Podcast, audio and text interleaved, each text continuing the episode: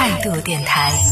这里是为梦而生的态度电台，我是男同学阿南。首先想问问在听节目的朋友，你们平时点外卖点的多吗？然后点外卖的时候呢，打开那个 A P P 的时候，就感觉好像进入到了全世界最大的美食城一样，应有尽有。就自己熟悉的一些品牌，或者是自己可能不太喜欢的，甚至从来没见过、没听说过的一些这个餐饮品牌，都能够在当中找得到。而其中呢，就充斥着很多一些这种。看上去听起来还不错的一些店，但实际上的这个效果怎么样呢？之前小皮在节目当中有分享过，他就很喜欢点那种名不见经传、从来没听过名字的那种餐厅，我就觉得挺佩服他的。因为刚好今天有看到有一个文章当中有讲到了一件事情，就说你知道现在的这些啊外卖店，就是你打开这个外卖平台之后，那么多的一些店，琳琅满目的这些店当中，有多少是让你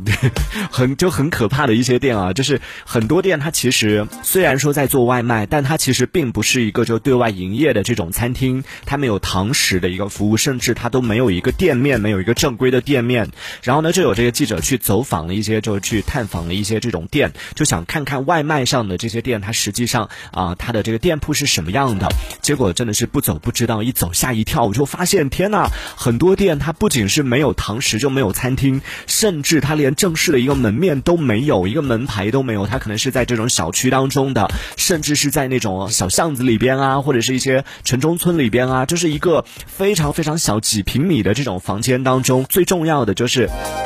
他的这个算是一个厨房吧，他这个厨房里边的卫生条件非常非常的可怕，就是看到了 他的墙上啊、地上啊，然后他的各各种灶台呀什么这些，看完之后就觉得天呐，我至少半年之内不想点外卖了。当然，这个是就网友看完了这样的一个采访之后表达的一个观点。当然，有很多朋友就分享了自己的一些就是点外卖的经验，就说到了其实自己还是点外卖的时候会有比较挑的。所以呢，这一趴也想来问问大家，就是你在点外卖的时候，你一般会选择。得到的是，就你是属于哪种类型的人？是属于比较保守的，就一定要点那种自己去过，或者说是自己啊至少知道这个牌子。比如说啊某一家这个连锁餐厅名气比较大，就算你现实生活当中没有去过，但在外卖平台上看到的话，至少它名气放在那个地方，然后比较熟悉一点，你会去点呢？还是说你是属于那种冒险型的？就算没有听过名字的，然后看到只要很很好吃的一些食物，或者说是看到当中的一些评价还不错，图片还不错，或者说离你。比较近，你就会直接去尝试这样的一些新店呢？你是属于哪种类型的？可以来跟我们聊一聊啊！看混蛋他就说了一般会选择便宜的店，就熟不熟悉无所谓啊。那你就如果你看到了，或者说是当你知道了，他如果是那种环境很糟糕的话，你会影响你下一次去点餐吗？再或者某一天你路过的时候发现，竟然我天天吃的是这家店，看到很糟糕的一个环境的时候，你下次还会再点吗？也可以来讲一讲，在听节目的朋友可以说说你一般选择点外卖的时候都有什么样的标准。待会儿我们也可以来看一下，网友也是绞尽脑汁，也是这个脑洞大开的分享了很多他们的一些这个点外卖时候判断这个店到底啊可不可信、值不值得点的一些经验。有一部分朋友其实还是选择的是说会选择自己比较熟悉一点的，要么就是自己线下有去吃过的，要么就是名气比较大，像一些连锁店啊这一类的，就可能到处都有，那相对来说可能会比较放心一点啊。就有很多网友。分享了他们自他们自己的一些心得，自己的一些经验。比如说，有一位叫 Look 三幺二的朋友，他就分享了，他说，就有一种办法可以教你避开那些啊不卫生、不安全的小作坊，就是可以在外卖平台上查看一下商家他有没有到店自取的服务。如果说，哎，他有提供这个到店自取的服务的话，就相对来说他可能还是比较自信的，还是比较这个他的店的环境啊，或者说各各个卫生啊什么的，都是能够过关的，才会能够提供这种。服务，如果说是没有那种到店自取服务的话，建议大家还是慎重选择。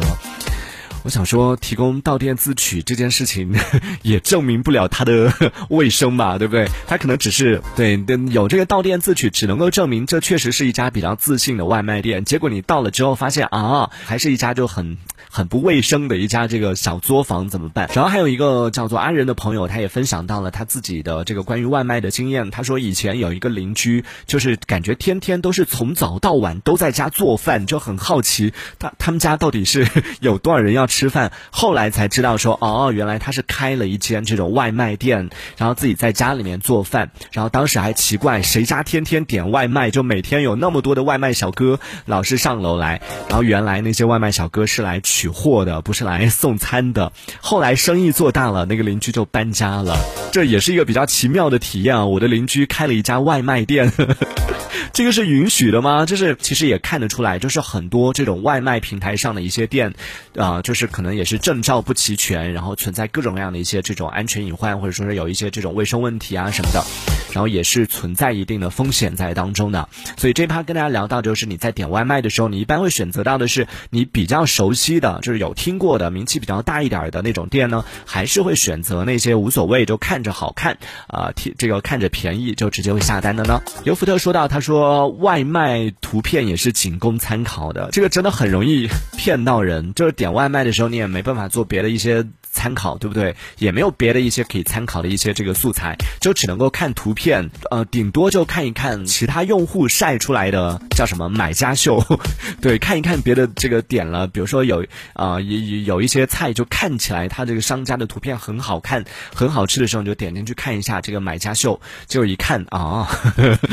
瞬间就不想吃了。所以有时候真的要求不能，也不是说要求不能高了，只是说不能太钻牛角尖了，也不能太苛刻了，毕竟。自己点的是外卖嘛，对不对？就你还是得知道，或者说还是得接受外卖就必须存在一些，因为他送餐的时间啊等等。好，这就是聊到关于点外卖的这样的一个话题，